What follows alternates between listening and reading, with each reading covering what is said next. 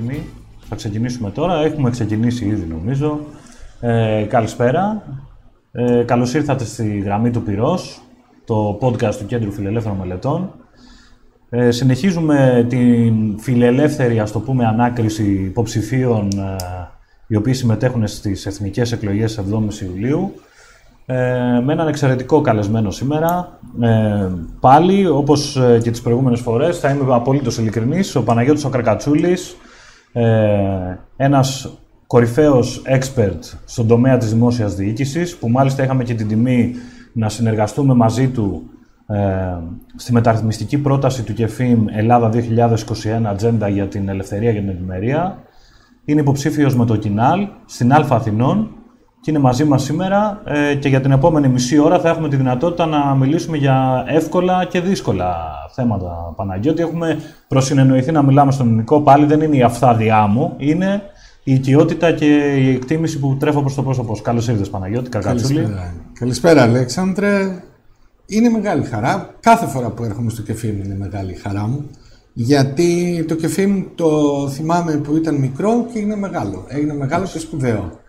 Και αυτός ξέρεις πολύ καλά, δεν κομίζω τώρα εύσημα, επί προσωπικού γνωριζόμαστε εξάλλου πολύ καιρό, ε, είναι μια συμβολή που είχες και εσύ. Μαζί με όλους τους άλλους, αλλά ο ρόλος σου ήταν καθοριστικός. Και μπράβο σου και πιστεύω ότι η δουλειά την οποία κάνεις εδώ και τη δουλειά την οποία κάνετε είναι δουλειά που είναι το καλό της Ελλάδας, το καλό της ελληνικής κοινωνίας. Το πώς γίνεται ένας υποψήφιος του Κινάλ να λέει τόσο καλά πράγματα για το ΚΕΦΙΜ θα το συζητήσουμε στην πορεία. αλλά ε, να ετοιμάζει το Παναγιώτη, θα ήθελα να δούμε τους χορηγούς ε, της σημερινής μας εκπομπής που είναι το Liberal και ο Φιλελεύθερος, διότι την Παρασκευή στα περίπτερα όλης της χώρας θα υπάρχει ένα βιβλίο ε, πάρα πολύ επαναστατικό. Ένα βιβλίο το οποίο έπαιξε τεράστιο ρόλο στην Αμερικανική Επανάσταση ήταν από τον Thomas Paine ο κοινός νους ή η κοινή λογική όπως είχε μεταφραστεί παλαιότερα, το common sense, το οποίο βιβλίο το διάβαζαν οι κάτοικοι των, της αγγλικής απικίας στη Βόρεια Αμερική το, 1970, ε, το 1776 και το 1777 και μόλις το διάβαζαν ή άκουγαν άλλους να το διαβάζουν, παίρναν τα όπλα και λέγανε απαιτούμε την ελευθερία μας. Και ο Τόμας Πέιν σε αυτό το βιβλίο, ο Παναγιώτη, θέτει και κάποιες πολύ βασικές mm-hmm. φιλελεύθερες αρχές, οι οποίες εκείνη την περίοδο ήταν και οι κυρίαρχες mm-hmm. ε, αρχές των επαναστατών της εποχής εκείνης, όπως και αργότερα και στην ελληνική επανάσταση, θα δούμε και σε μελλοντικές εκδόσεις της γραμμής του πυρός. Έχουμε έτοιμο το σποτάκι, ε, να δούμε τι μας έχει ετοιμάσει ο Φιλελεύθερος για αυτή την Παρασκευή, τον οποίο και ευχαριστούμε πάρα πολύ για την άψογη συνεργασία μέχρι στιγμής. Οι φιλελεύθεροι κτίζουν τη δική τους βιβλιοθήκη. Αυτή την Παρασκευή με τον φιλελεύθερο το βιβλίο του Τόμα Πέιν Κοινός Νους. Ο Κοινός Νους είναι ένα από τα πιο πολυδιαβασμένα βιβλία στον κόσμο. Γράφτηκε το 1776 και πυροδότησε την Αμερικανική Επανάσταση. Η κοινωνία είναι ευλογία σε όποια κατάσταση και αν βρίσκεται. Το κράτος δεν είναι παρά ένα αναγκαίο κακό, ακόμα και όταν βρίσκεται στην καλύτερη δυνατή του κατάσταση. Τόμα Πέιν. Σε συνεργασία με το ΚΕΦΙΜ. Φιλελεύθερος καθημερινή πολιτική εφημερίδα. Φωνής. Είναι ναι, το αναγκαίο κακό, κακό, το αναγκαίο κακό, ναι. Αυτό που κρατάω είναι ότι είναι αναγκαίο. Ε, πολλές φορές ναι, λειτουργεί ως κακό. Ε, όμως εγώ έχοντας μια παράδοση έτσι εγελιανή, έχω μια κεντροευρωπαϊκή κουλτούρα ε, και τα γράμματα τα δικά μου είναι από την παράδοση, αν θέλεις, του διαφωτισμού του ευρωπαϊκού.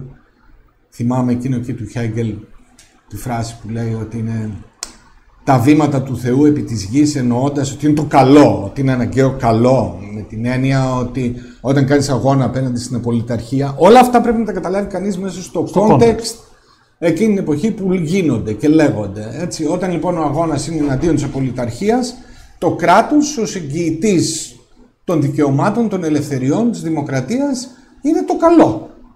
Όταν τώρα αυτό το δεις από την άλλη μεριά του Ατλαντικού, όπου αυτοί που έχουν πάει εκεί προσπαθούν να φτιάξουν μια κοινωνία η οποία είναι απαλλαγμένη από την απολυταρχία, από τα προβλήματα, από το Hobbes, από όλη αυτή την παράδοση, έτσι, από τους Λεβιάθαν. Από την απεικιοκρατία. Από την απεικιοκρατία. Τότε είναι λογικό να συζητάμε σε μια λίγο διαφορετική εκδοχή. Έτσι. Το ερώτημα είναι το εξής για αυτούς που τα μαθαίνουν και τα ακούν σήμερα. Τι σημαίνουν όλα αυτά σήμερα για Στην μας; Ελλάδα. Για μας. Στην Και Ελλάδα, αυτό ήταν το επόμενο σήμερα. ερώτημα. Σήμε- Αυτό το context λοιπόν. Ναι. Όταν μιλάμε για το ρόλο του κράτους στην Ελλάδα. Ναι, Και για να μην ξεκινήσουμε από το 1821, έτσι. ας το περιορίσουμε λίγο στη μεταπολίτευση. Ναι. Ποιο είναι το context που μας δίνει σήμερα το ελληνικό κράτος; Τι έχει συμβεί, ποιο είναι το μοντέλο, ποια, ποια είναι τα δεινά ή τα θετικά, τα οποία μας έχει δώσει και sidekick ερώτηση σε αυτό, Παναγιώτη. Συμμετέχει σε ένα πολιτικό, σε ένα πολιτικό κίνημα, το Κινάλ, το κίνημα αλλαγής, του οποίου, αν δεν απατώμε, δεν ξέρω, επειδή έχετε και ιδιαίτερες ισορροπίες εκεί στο Κινάλ, Για πες. νομίζω ότι βασικό και θεμελιώδη συστατικό είναι το Πασόκ. Ναι. Το οποίο ήταν παρόν Ναι. στην ε, δημιουργία και διαμόρφωση του μεταπολιτευτικού μοντέλου. Ναι. Λοιπόν, κοίταξε. αυτό- με Α, αυτό θα, το- θα αρχίσω ανάποδα. Μόνο με το Πασόκ δεν γίνεται. Χωρίς το Πασόκ σίγουρα δεν γίνεται.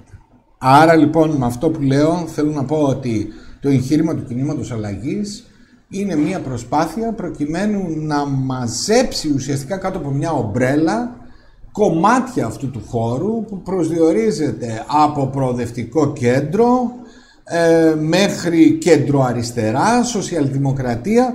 Όλο αυτό το χώρο τον οποίο τον είδαμε τα χρόνια της κρίσης να διασπάται, να γίνεται κομμάτια, έτσι. Ε, πρώην Πρωθυπουργός έκανε δικό του κόμμα, έφυγε από το κόμμα στο οποίο έγινε Πρωθυπουργός. Αναφέρομαι Το στον οποίο ίδρυσε Παπανδρέου. ο πατέρας του, Έτσι, έτσι, Ναι, ναι, δηλαδή. ναι, ναι, ακριβώς. ακριβώς. Σαν ε, ένας Καραμανλή, ας πούμε, ο Ναι, Κώστας ο Καραμανλή, ναι, να έφτιαχνε ένα δικό ναι. του κόμμα. Ακριβώς, άσχετο. Ακριβώς. Ήταν μεγάλη- Εμφανίστηκα- μεγάλη βεβαίως, κίνηση αυτός. βεβαίως. Εμφανίστηκε από την άλλη μεριά το φαινόμενο ΣΥΡΙΖΑ, το οποίο εγώ πιστεύω μετά την απομάκρυνσή του από την εξουσία θα έχει πολύ μεγάλο ενδιαφέρον να μελετήσει κανείς τι ακριβώς ήταν και τι έγινε, γιατί δεν έχουμε μια καθαρή εικόνα, τι συνέβαινε, δηλαδή ποιες είναι οι δυνάμεις που πήγαν προς τα εκεί. Αυτές οι δυνάμεις κατά καιρό προσδιορίζονται από αριστερές, κεντροαριστερές, δημοκρατική παράταξη λέει ο Τσίπρας τώρα, έτσι χρησιμοποιώντας Προοδευτική όρους- παράταξη. προοδευτική παράταξη που έχουν μια νοηματοδότηση και μια αναφορά σε παρελθόντα χρόνια.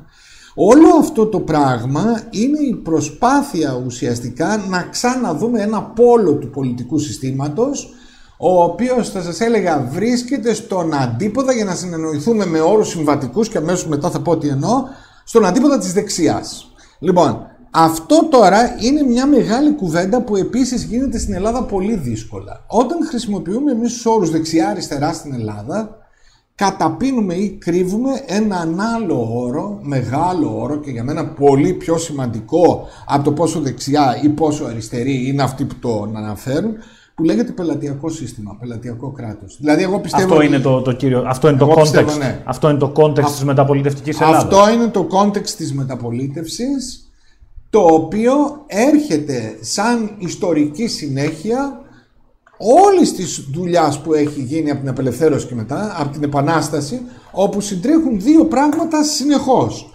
Το ένα είναι ότι η Ελλάδα προσπαθεί να φτιάξει ένα κράτος αντιγράφοντας ή παρακολουθώντας, μερικές φορές το κάνει πολύ επικοδομητικά και το κάνει καλά, θεσμούς διακυβέρνησης και οργάνωσης του κράτους που έχουν Μισό αναπτυχθεί λεπτό. στη Δυτική Ευρώπη. Μισό λεπτό. Διαφωτισμός. Είπες ότι δηλαδή. ορισμένες φορές το κάνουμε σωστά. Ναι, μερικές φορές το κάνει σωστά. Παράδειγμα. Ρίγας Φεραίος. Παράδειγμα, οι προσπάθειες να βάλω ένα πλαίσιο απονομής της δικαιοσύνης στην Ελλάδα. Αναφέρομαι τώρα πριν από τη Γαλλική Επανάσταση, είναι δουλειές που τις έχει αναδείξει πολύ ο Παναγιώτης ο Κονδύλης, για παράδειγμα.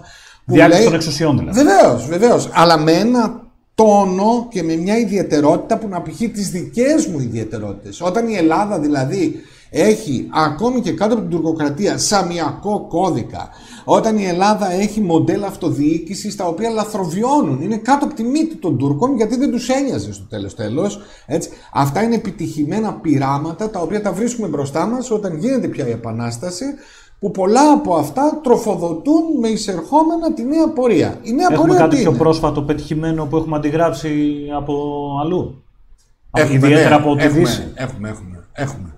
Έχουμε. Εγώ θα αναφερθώ στην περίοδο που εγώ ξέρω και έχω και βιωματική γνώση.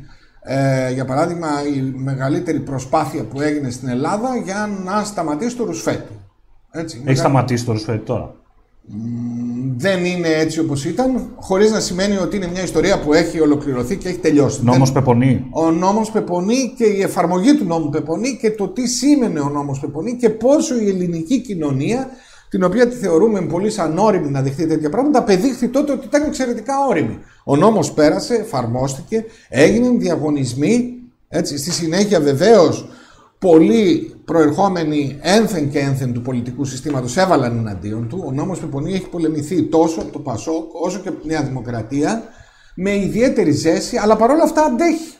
Δηλαδή, τι μας μαθαίνει η ιστορία; Ότι έχω θεσμικές μεταβολές εδώ, οι οποίες πλήττουν το πελατειακό σύστημα, διότι εγώ εξακολουθώ να πιστεύω ότι το dominant, αυτό το οποίο καθορίζει δεξιά ή αριστερή πολιτική είναι το πελατειακό σύστημα. Είναι ο πελατειασμό. Είναι μια αντίληψη της διακυβέρνησης. Άμα, άμα καθορίζει ή τη δεξιά ή την αριστερή, ναι. αυτό σημαίνει ότι ε, ένα, ένας από τους δύο χώρους πρέπει να έχει την πατρότητα του πελατειακού κράτους. Την, είναι κληρονομιά η οποία μας έρχεται από μακριά. Έχουν αναφερθεί πολλές φορές σε αναλύσεις στην παρακαταθήκη την οποία μας αφήνει η Οθωμανική Αυτοκρατορία. Είναι μια αντίληψη. Θα επιμείνω και θα πω το εξής. Υπάρχουν, εγώ προσωπικά γνωρίζω και όχι μόνο στην ελληνική πολιτική σκηνή, αλλά και στην πολιτική θεωρία και στην πολιτική φιλοσοφία και στην οικονομική θεωρία. Υπάρχουν και δεξιοί και αριστεροί οι οποίοι εχθρεύονται το πελατειακό κράτος. Όπως επίσης υπάρχει και το αντίθετο, υπάρχουν και δεξιοί και αριστεροί οι οποίοι ε, το τροφοδότησαν, το γιγάντωσαν, το μεγάλωσαν, ωφελήθηκαν από αυτό. Αλήθεια. Αλήθεια είναι. Στην Ελλάδα έχουμε. Γιατί, γιατί να είναι αυτός ο διαχωριστικός παράγοντας, το πελατειακό κράτος; Εγώ λέω ότι το δηλαδή; πελατειακό κράτος επικαθορίζει δεξιές, κεντρώες ή αριστερές πολιτικές στην Ελλάδα και ουσιαστικά πολλές φορές οι διαφοροποιήσεις μεταξύ των κομμάτων είναι σε επιμέρους θέματα και θα σας έλεγα ότι είναι και ψευδεπίγραφες. Δηλαδή Άρα δεν αμφισβητούν το μοντέλο και απλά διαλέγουν ποιοι θα είναι οι beneficiaries. Ε, ναι, διότι εδώ στην Ελλάδα είχαμε το φαινόμενο και έχει ενδιαφέρον Αλέξης Τσίπρας, ριζοσπαστική αριστερά, η οποία μέχρι να γίνει εξουσία ήταν ο ορκισμένος αντίπαλος του πελατειασμού και αυτών των πρακτικών αυτός ο ορκισμένος αντίπαλος γίνεται ο πιο πιστός υπηρέτης του. Και θα σου έλεγα ότι είναι. Μπορείς να το τεκμηριώσεις αυτό που ναι, ναι, ναι, ναι, ναι, μπορώ, μπορώ, μπορώ. Θα σου δώσω ένα παράδειγμα λοιπόν το οποίο έχει πολύ ενδιαφέρον. Το οποίο έχει να κάνει με τη λήψη αποφάσεων. Αν το κράτος είναι πολλά πράγματα σημαντικά, ο προπολογισμός είναι σημαντικός, οι άνθρωποι είναι σημαντικοί, η οργάνωση είναι σημαντική. Πιο σημαντικό απ' όλα είναι η απόφαση, η στιγμή της απόφασης. Αυτή η απόφαση λοιπόν λαμβάνεται από το νομοθετικό σώμα, Βουλή. Εμείς λοιπόν, αν κοιτάξει κανείς από τη μεταπολίτευση που το βάζουμε σαν όριο μέχρι τώρα, τι νόμους έχουμε παράγει τόσα χρόνια, θα δει ότι ακόμη και την, καλύτερη, την ποιοτικά καλύτερη περίοδο της ελληνικής νομοθέτησης, να χρησιμοποιώ αυτό τον όρο, είναι το νομοθετή, είναι έτσι η διαδικασία, που είναι η πρώτη περίοδος Καραμαλή, Κωνσταντίνου Καραμαλή, Α, ακόμη και σε αυτή την περίοδο εμφανίζεται μια παθολογία την οποία την ξέρουμε που έρχεται από παλιά αλλά είναι και εδώ παρούσα 26% των νόμων έχουν άσχετες διατάξεις. Τι σημαίνει άσχετες διατάξεις; 9 στα 10 για να μην πω 10 στα 10 είναι ρουσφέτια. Είναι εξυπηρετήσεις δηλαδή και μικροεκδουλεύσεις είτε σε συγκεκριμένους ανθρώπους είτε σε ομάδες. Αυτό που το παίρνει Έχω... ο ΣΥΡΙΖΑ σαν ανάθεμα, γιατί φτάνει κάποια στιγμή αυτό να είναι 70% Δηλαδή σχεδόν να μην υπάρχει νόμος που δεν έχει άσχετη διατάξη. Και το απογειώνει. Πλέον δηλαδή έχουμε μια κατάσταση όπου υπάρχουν διάσπαρτες, άσχετες διατάξεις οπουδήποτε για τα όλα. Αυτό πλήττει θανάσιμα μια βασική αρχή του κράτους δικαίου, πλήττει την ασφάλεια δικαίου. Όπως έγινε το, και τον τελευταίο μήνα με τις, ε, ναι, με τις τροπολογίες. Αυτές λοιπόν, τροπολογίες. Ανήκουν σε αυτή την παράδοση. Δηλαδή. Ανήκουν σε αυτή τη μεγάλη Ωραία. παράδοση. Ευθεία ερώτηση ναι. προς τον Παναγιώτη Καρκατσούλη, ναι. υποψήφιο βουλευτή Α Αθηνών θα ψηφίσεις υπέρ οποιασδήποτε τροπολογίας εάν είστε στην κυβέρνηση και μπορείτε να επηρεάσετε το περιεχόμενό τους ως, το, ως κοινάλ. Εγώ με την προηγούμενη ιδιότητά μου, που ήμουν βουλευτής με το ποτάμι, ε, είχαμε εισηγηθεί, και αυτή είναι μια πρόταση την οποία πιστεύω και νομίζω ότι μπορεί να υποστηριχθεί και τώρα, να υπάρξει μια αλλαγή στον κανονισμό της Βουλής, ούτως ώστε όλες οι τροπολογίες που χρειάζεται να γίνουν. Γιατί είναι αυλεψίες, είναι λάθη, διορθώθηκαν επειδή άλλαξαν οι πραγματικές συνθήκες. Όλες αυτές να συζητούνται μία αδίλη ημέρα. Τι σημαίνει, δηλαδή μια συγκεκριμένη ημέρα, μια Παρασκευή 23 Σεπτεμβρίου κάθε χρόνο. Δηλαδή να υπάρχει μια συγκεκριμένη εβδομάδα κατά την οποία θα συζητάμε τις τροπολογίες κατά τη στοιχεία όπως γίνεται στο Ευρωπαϊκό Κοινοβούλιο. Στο Ευρωπαϊκό Κοινοβούλιο, εγώ έχω δει διαδικασία να συζητάνε 7.500 τροπολογίες. Ήταν οι τροπολογίες του χρόνου. Αυτές οι τροπολογίες λοιπόν που έρχονται και συζητούνται με την κανονική διαδικασία, γιατί η τροπολογία είναι ο τρόπος που το κάνεις. Το αποτέλεσμα είναι μια ρύθμιση. Μια ρύθμιση κανονική η οποία προσφέρει στο ρυθμιστικό οικοδόμημα. Αυτές λοιπόν, εάν συζητούνται και ξέρω τι θα κοστίσουν στον προπολογισμό, ποιο είναι το κέρδος και ποιο είναι η ζημιά που θα πάθω, δηλαδή να έχουν τα στοιχειώδη εχέγγυα ώστε να μπορούν να συζητηθούν, γιατί δεν συζητούνται αλλιώς νόμοι, έτσι. Και προφανώς να μην είναι παράνομες ή αντισυνταγματικές, γιατί έχουμε και τέτοιες. Αυτές λοιπόν εγώ θα τις συζητούσα και κάποιες από αυτές θα δεχόμουν και κάποιες όχι. Να μπω στη διαδικασία να ψηφίσω τροπολογίες που βγάζουν μάτι ότι είναι ρουσφέτια, ούτε ψήφισα ούτε πρόκειται να ψηφίσω. Δεν θα ψηφίσεις ρουσφετολογικές τροπολογίες. Καμία ρουσφετολογική. Και έχεις προτείνει και έναν τρόπο για να μην. Έχω προτείνει και παρόλο ότι συζητήθηκε. Ε, θα μου επιτρέψεις; Θα μου επιτρέψεις για να μην, επειδή σε δύο μήνες ε, θα παρουσιάσουμε ένα project κοινό μας, ε, το οποίο έχει ολοκληρωθεί από τώρα, αλλά για λόγους εκλογών και καλοκαιριού δεν το παρουσιάσαμε. Μην εκπλαγείτε άμα δείτε έναν ε, ενεργεία βουλευτή να έρχεται για να παρουσιάζει το project του Κεφίμ. Το τελειώσαμε πριν καν ανακοινωθεί η υποψηφιότητά του.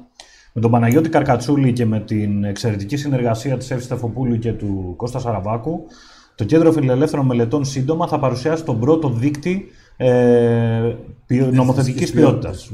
Έτσι, το Regulatory Quality Index είναι ένα project το οποίο έχουμε ξεκινήσει από πέρυσι με το ε, Ινστιτούτο Μεταρρυθμιστικής Πολιτικής, του οποίου ηγείσαι. Έρευνα Ρυθμιστικών Πολιτικών. Ε, συγγνώμη, ναι, το INERP. Ναι. Ε, και ε, στην ουσία είναι μία, πώς να το πούμε, θεσμοθέτηση, μία θεσμική παρέμβαση ας πούμε, του ΚΕΦΗΜ που θα αξιολογούμε κάθε νόμο που περνάει το ελληνικό κράτος με βάση τα κριτήρια που έχει δημιουργήσει ε, ο Παναγιώτης Καρκατσούλης, κάθε νόμο που περνάει το ελληνικό κράτος, ακόμα και αυτούς που θα ψηφίσει ο ίδιος, εάν είναι αύριο βουλευτής. Αν μου επιτρέψεις εδώ για μια πολύ σύντομη παρέμβαση, θα σου πω ότι αυτή η ιστορία που για μένα είναι μεγάλη χαρά που βρέθηκε το κεφίμ να υιοθετήσει μια τέτοια πρόταση και ακόμα μεγαλύτερη που δουλεύουμε πάνω σε αυτό, είναι μια πολύ μεγάλη ιστορία που για μένα είναι κομμάτι της ζωής μου.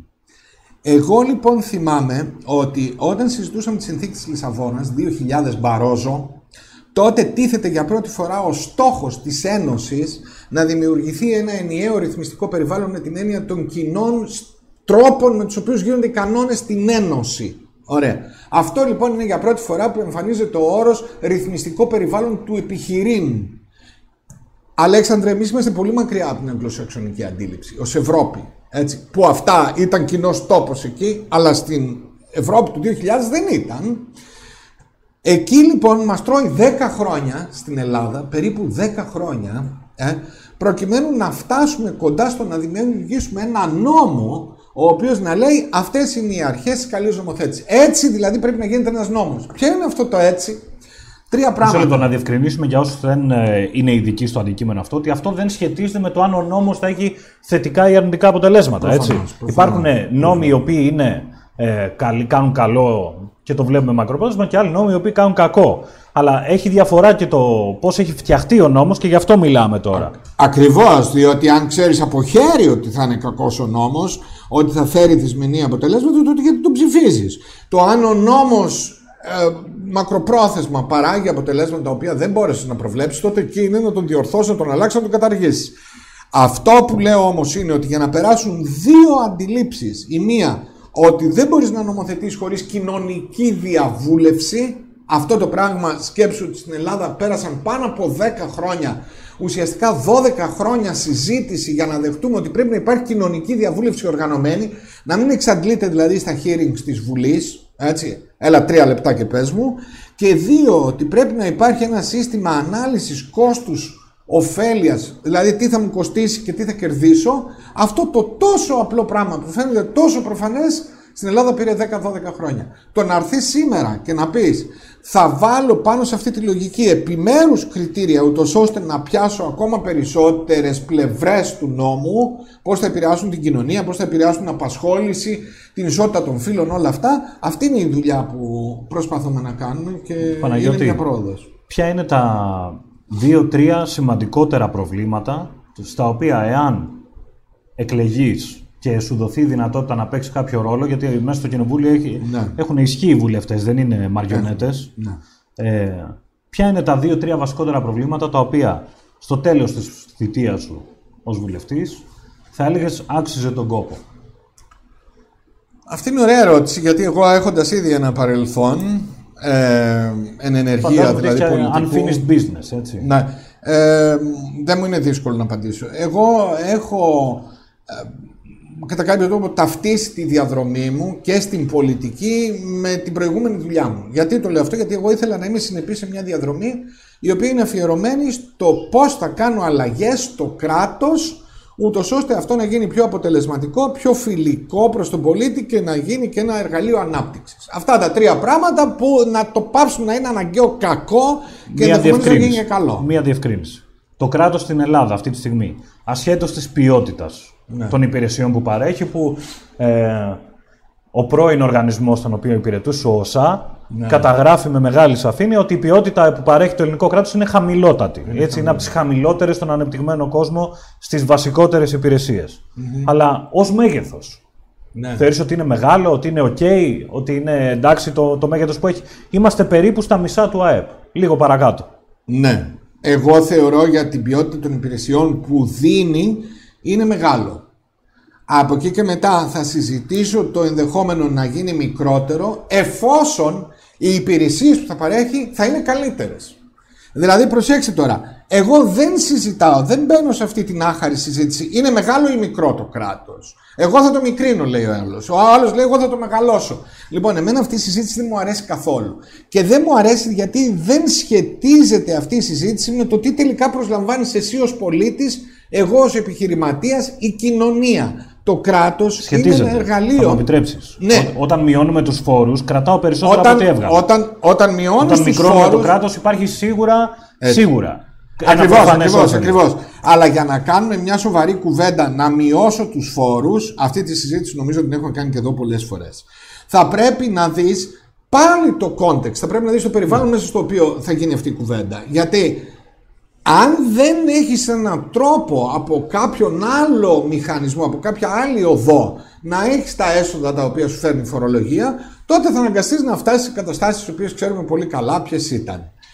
Εννοώ λοιπόν ότι σε κάθε περίπτωση θα πρέπει στο κέντρο της προσοχής σου να είναι και αφού η ερώτηση είναι σε μένα θα είναι στο κέντρο της προσοχής μου πώς μπορώ να βελτιώσω τις υπηρεσίες τις οποίες παρέχει το κράτος, αυτό που λένε δημόσια διοίκηση και σε νευραλγικούς τομείς και κυρίως σε σχέση με την περίφημη καθημερινότητα. Εγώ έκανα πολλή δουλειά στη ζωή μου προσπαθώντας να βελτιώσω αυτό. Ας πούμε τα κέντρα εξυπηρέτησης πολιτών ήταν η κορυφαία από αυτές τις αλλαγές. Έτσι. Πώς μπορεί να πάρεις ένα χαρτί. Ολοκληρώθηκε.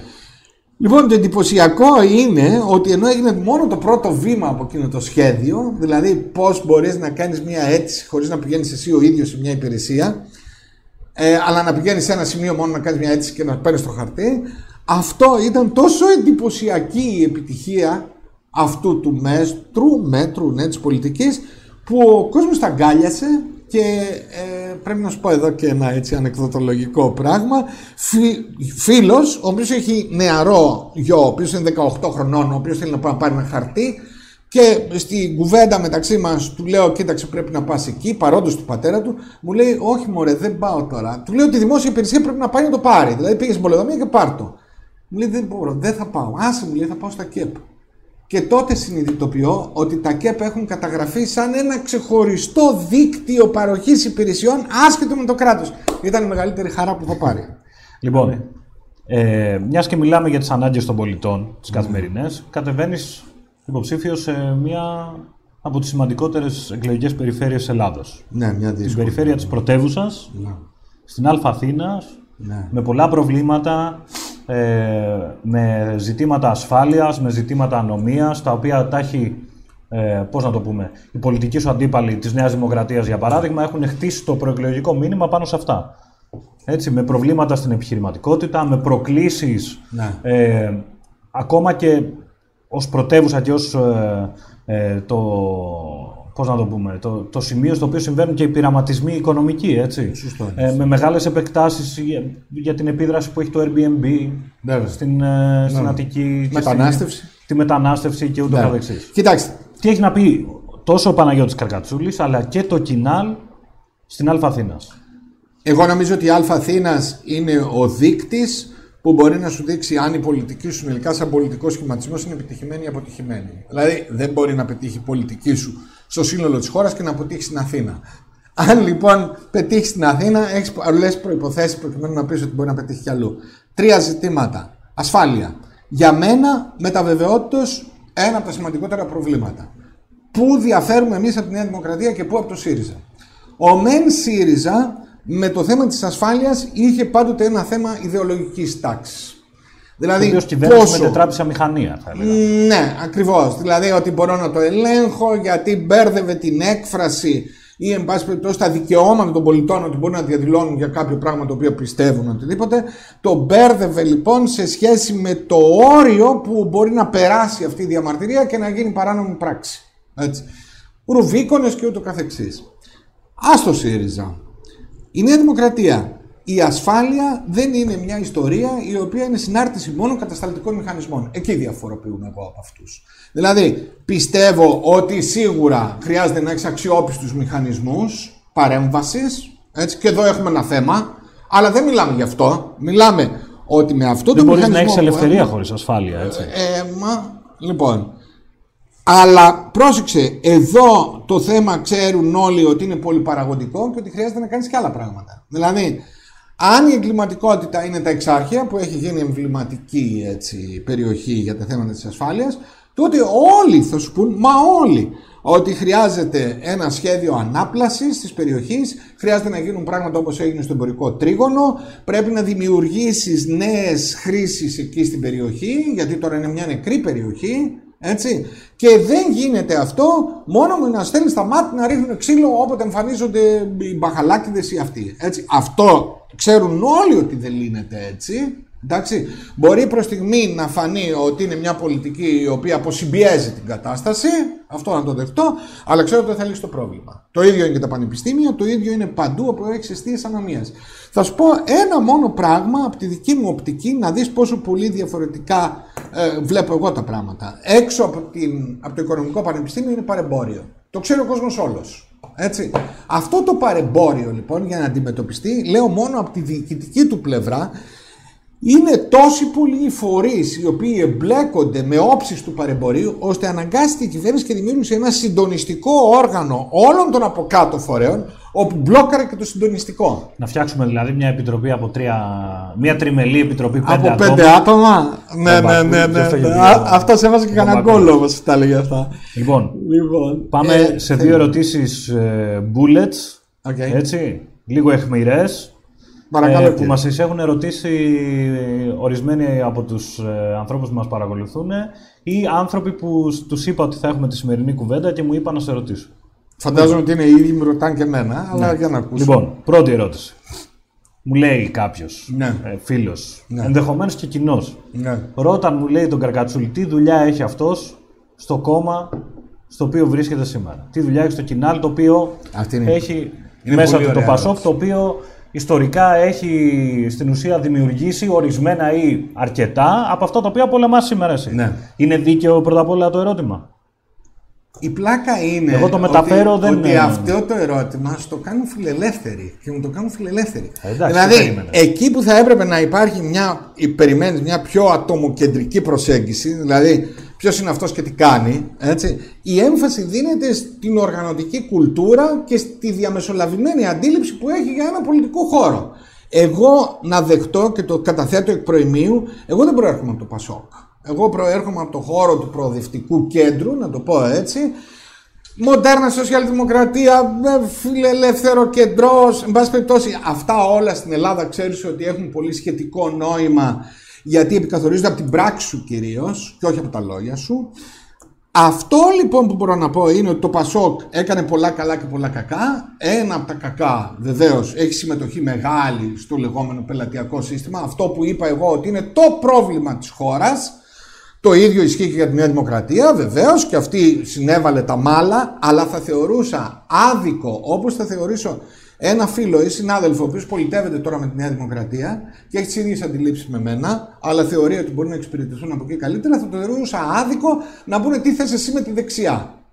Το ίδιο λοιπόν θεωρώ ότι είναι ελληματικό και λάθος σαν αντίληψη να πει κάποιος σε μένα τι θες εσύ εκεί μέσα. Εγώ λοιπόν εκεί μέσα τι θέλω. Πρώτον, να προωθήσω τις ιδέες που πιστεύω, που είναι οι ιδέες ότι χρειαζόμαστε άλλο κράτος, χρειαζόμαστε αποκέντρωση, χρειαζόμαστε άλλη ποιότητα υπηρεσιών, άλλη ρυθμιστική διακυβέρνηση. Αυτό είναι το πακέτο του δικό μου. Δεύτερον, έχω περιθώρια εκεί μέσα να το κάνω αυτό. Πολλά. Γιατί, Γιατί υπάρχει μια παράδοση αποκέντρωσης ή μια παράδοση μεταρρυθμίσεων, που και αυτή είναι μια άλλη μεγάλη κουβέντα. Ναι. Γιατί μέσα από αυτό το χώρο, εκτός από τα κακά, έγιναν και πολύ σημαντικά έχουμε, καλά. Έχω ένα, μια και μίληση για την παράδοση της μεταρρύθμισης. Έχουμε ένα γράφημα με την οικονομική ελευθερία στην Ελλάδα. Ε, ανακυβέρνηση. Φαντάζομαι ότι. Α, δεν το έχουμε, με ειδοποιούν. Ναι. Δεν το έχουμε. Άμα το είχαμε, θα στο δείχνα. Αλλά η εικόνα είναι η εξής, ότι ε, από την εποχή εκείνη ε, ξεκινάμε, πήγαμε και βρήκαμε στον δίκτυο οικονομικής ελευθερίας από το 2000. Okay. Ε, και είναι, φαίνεται και, και πριν από το 2000 ακόμα και από τη δεκαετία του 90 με εξαίρεση τη δεκαετία του 80 mm στο δίκτυο οικονομικής ελευθερίας οι διακυβερνήσεις του ΠΑΣΟΚ είχαν μεταρρυθμιστικό χαρακτήρα στα 90s και ε, το 2000.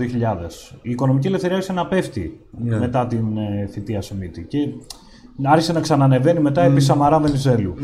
Είναι μια ιδιαίτερη ε, σχέση που έχει η κεντροαριστερά με την μεταρρύθμιση. Ναι. Το έχουμε τώρα; Υπάρχουν... Ε, Μπορούμε να το δούμε; Όχι. Κοίταξε, εγώ προσωπικά θεωρώ ότι το μεγαλύτερο πακέτο διαρθρωτικών μεταρρυθμίσεων αυτό που πιστεύω ότι έπρεπε να έχουν ήδη γίνει στην Ελλάδα και δεν κατάφερε να ολοκληρωθεί είναι η περίοδος Σιμίτη. Τώρα βλέπετε εμένα, αλλά μιλάει ο Καρκατσούλης, μην μπερδεύεστε. Ναι. Α, λοιπόν. αυτό είναι, ναι, μάλιστα, μάλιστα. μάλιστα. Ε, ναι, ναι, αν μπορούμε να το. Με, μεγένθυνε το σε όλη την ε, οθόνη Παναγιώτη, να το, ναι. να το δει και ο καλεσμένος μας. Κατάληξη Ελλάδα στο δίκτυο οικονομική ελευθερία του Φρέιζερ. Ναι, ναι, ναι, ναι. ναι, Μάλιστα. Εντάξει, το, το 10-12 ήταν μια ναι, ναι. περίοδος που ξέφυγε από όλους, θα έλεγα, και όπως και τα προηγούμενα χρόνια, αλλά ναι. τουλάχιστον υπάρχει μια παρακαταθήκη αύξησης τη οικονομικής ελευθερίας. Κοίταξε, αυτό βλέπεις ότι συνήθως τα συμπεράσματα τα οποία βγαίνουν από σοβαρές δουλειές ερευνητικές είναι αμφίλογα.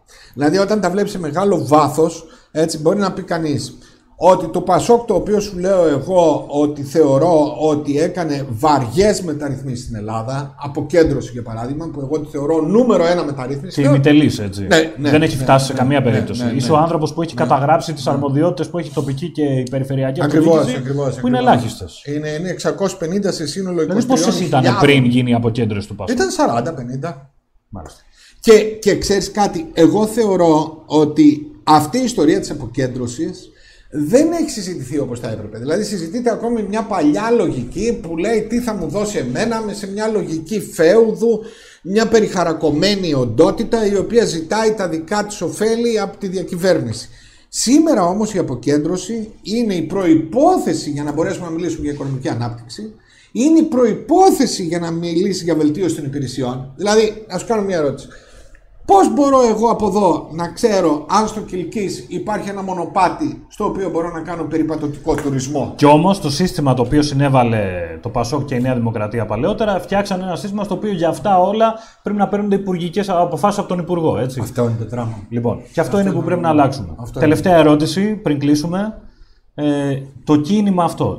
αν, αν δεχτούμε ότι υπάρχουν και άλλοι άνθρωποι σαν και εσένα μέσα στο κοινάλ, ε, οι οποίοι σπρώχνουν προς ε, αυτό που θα λέγαμε την, τη μία υγιή κεντροαριστερά. Έτσι, ναι. Μια ναι. κεντροαριστερά που αντιλαμβάνεται ναι. ότι για να μοιραστεί ο πλούτος πρέπει πρώτα να παραχθεί και για να παραχθεί ο πλούτος χρειαζόμαστε ελεύθερη αγορά τουλάχιστον σε ένα μεγαλύτερο βαθμό από αυτό που έχουμε σήμερα. Δίκαιο μέχρι εδώ. Απολύτως. το κίνημα αυτό μέσα στο κοινάλ ισχυροποιήθηκε ή αδυναμώθηκε με την ε, με το περιστατικό mm. του Βαγγέλη Βενιζέλου που έφυγε. Κοίταξε, ο Βενιζέλος είναι μια εμβληματική μορφή της πολιτικής ζωής και για μένα ένα σημείο αναφοράς στη σκέψη μου. Ε, εγώ εκτίμησα πάρα πολύ τον Βαγγέλη Βενιζέλο τα χρόνια της κρίσης, όπως νομίζω και οι περισσότεροι Έλληνες. Θα σου πω χαρακτηριστικά ότι ήταν ο βουλευτής που όταν ανέβαινε να πάει να μιλήσει όλες οι πτέρυγες του Κοινοβουλίου έλεγε ένα στον άλλο, μιλάει ο Βενιζέλος, πηγαίνετε μέσα να μάθετε. Έτσι, γιατί αυτή τη μαθησιακή πλευρά της Βουλής που θεωρούν ο καθένας ο οποίος εκλέγεται βουλευτής ότι το έχω, μπαίνω μέσα εκεί και θα λέω ό,τι μου κατεβαίνει, έτσι, αλλά τα πράγματα δεν είναι έτσι. Από εκεί και πέρα ο Βενιζέλος μέσα στο κίνημα αλλαγής εγώ θεωρώ ότι είναι μια πολύ σημαντική παρακαταθήκη από άποψη ιδεών και αντιλήψεων. Ανεξάρτητα από τη συγκυρία που τώρα βρέθηκε σε μια κατάσταση να είναι έξω, εγώ το θεωρώ ότι ήταν άστοχη ενέργεια αυτή, όπως επίσης θεωρώ κάτι χειρότερο από το άστοχο είναι το άκερο, ξέρεις, στην πολιτική. Ναι. Είναι σαν το management που λέει δεν το θέλω καλό, το θέλω τη Δευτέρα. Άρα λοιπόν το timing εμένα δεν μου άρεσε. Και ε, ε, έγινε και θέμα ουσίας, αλλά θεωρώ ότι αυτό είναι μια κουβέντα που είναι ενεργή γινόταν πιο παλιά, γίνεται τώρα, θα εξακολουθήσει να γίνεται και μετά τις εκλογές. Αυτή τη στιγμή όμως έχουμε μπροστά μας εκλογές και εγώ είμαι στο κίνημα αλλαγής, το οποίο αυτή τη στιγμή συμπιέζεται από δύο πλευρές. Ε, η μία πλευρά είναι η πλευρά του ΣΥΡΙΖΑ, η οποία λέει ότι κοίταξε εγώ είμαι ο φυσικός διάδοχος σε αυτή την, το χώρο που λέγεται κεντροαριστερά, έτσι που δεν είναι απλό, διότι βλέπεις ότι τα ποσοστά του ΣΥΡΙΖΑ συγκρατώνται, είναι ψηλά, εξακολουθούν να είναι ψηλά, χωρίς να είναι πλειοψηφικό. Και από την άλλη μεριά είναι η Νέα Δημοκρατία, η οποία λέει αρκεί να ψηφίσετε μένα, οτιδήποτε άλλο είναι χαμένη ψήφος, άρα ψηφίστε με μένα, γιατί όταν θα ψηφίσετε μένα θα είμαι αυτοδύναμος και θα τα λύσω τα προβλήματα. Η δική μου εμπειρία και πολιτική και κοινωνική και επιστημονική λέει ότι αν δεν έχω σταθεροποιημένο πολιτικό σύστημα, σταθεροποιημένο πολιτικό σύστημα τι σημαίνει όχι δίπολα σημαίνει να υπάρχουν ρυθμιστικοί παράγοντες κόμματα που θα μπορέσουν να εξισορροπούν προς τη μια ή προς την άλλη κατεύθυνση. Εγώ, Αλέξανδρε, έχω ζήσει πολλά χρόνια ζωής μου στη Γερμανία και θυμάμαι πολύ καλά το FDP. Το FDP ήταν το φιλελεύθερο κόμμα το γερμανικό. Είναι ακόμα. Το οποίο πάντως τα χρόνια έτσι, που εγώ έζησα εκεί και τα παρακολουθούσα. Συνέπραξε με τη Σοσιαλδημοκρατία. Συνέπραξε με, τη Σοσιαλδημοκρατία, με τη Χριστιανοδημοκρατία κατά καιρούς και τα Αντιλαμβάνομαι ότι πρέπει και αυτό να μπει σε ένα context. Δηλαδή, τι σημαίνει σήμερα ρυθμιστικός ρόλος. Ρυθμιστικός ρόλος σημαίνει να προφυλάξω τη μία ή την άλλη πλευρά από τους λεγόμενους δύο πόλους, έτσι, να μην γύρει προς τη μία προς την άλλη κατεύθυνση. Αυτό είναι το έλασον, το μείζον ποιο είναι για μένα.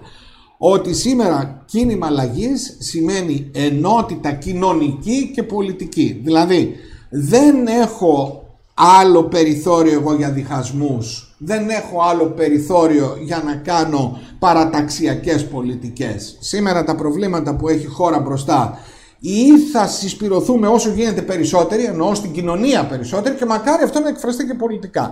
Αλλά αυτή τη στιγμή πρέπει να περνάει ένα μήνυμα ενότητα στη βάση, ενότητα στην κοινωνία, όχι διχασμό, όχι αυτό που κάνει ο Τσίπρας.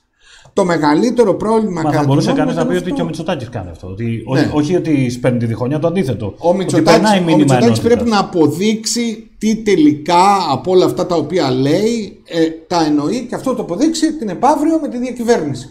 Εγώ εύχομαι και ελπίζω να είναι μια περίοδος που θα μπει τέρμα στο λαϊκισμό, θα είναι πραγματικά επιστροφή στην κανονικότητα, θα χαρώ πάρα πολύ αν ιτηθεί ο ΣΥΡΙΖΑ, το λέω, και θα χαρώ ακόμα περισσότερο και περιμένω πώς και πώς και εγώ θα κάνω ό,τι μπορώ από όπου και αν είμαι για να ιτηθεί η ΣΥΡΙΖΑϊκή λογική, Αλέξανδρε. Η λογική είναι που με ενοχλεί πολύ. Δεν είναι τα συγκεκριμένα μέτρα κάθε φορά που θα μπορούσαν να είναι καλύτερα ή χειρότερα, αλλά η αντίληψη. Η αντίληψη που λέει ότι κοίταξε να δεις, εγώ, επειδή εγώ είμαι ο Πρωθυπουργός, λέω στον πρόεδρο της Βουλής μην περνάς αυτά τα ρουσφέτια. Επειδή εγώ είμαι ο Πρωθυπουργός, λέω στον πρόεδρο του Αρίου Πάγου, κάνε αυτό που σου λέω. Αυτό το πράγμα το οποίο ρίσκαρε ουσιαστικά η Ελλάδα κατακτήσεις δεκαετιών, για να μην σου πω εκατονταετιών, ήταν μια πολύ επικίνδυνη στιγμή. Λυπάμαι που χάσαμε χρόνο με το ΣΥΡΙΖΑ, χαίρομαι όμως πάρα πολύ για ένα πράγμα και θέλω να το πω πριν κλείσουμε. Ότι οι θεσμοί της ελληνικής πολιτείας άντεξαν. Άντεξε η Ελλάδα. Άντεξε.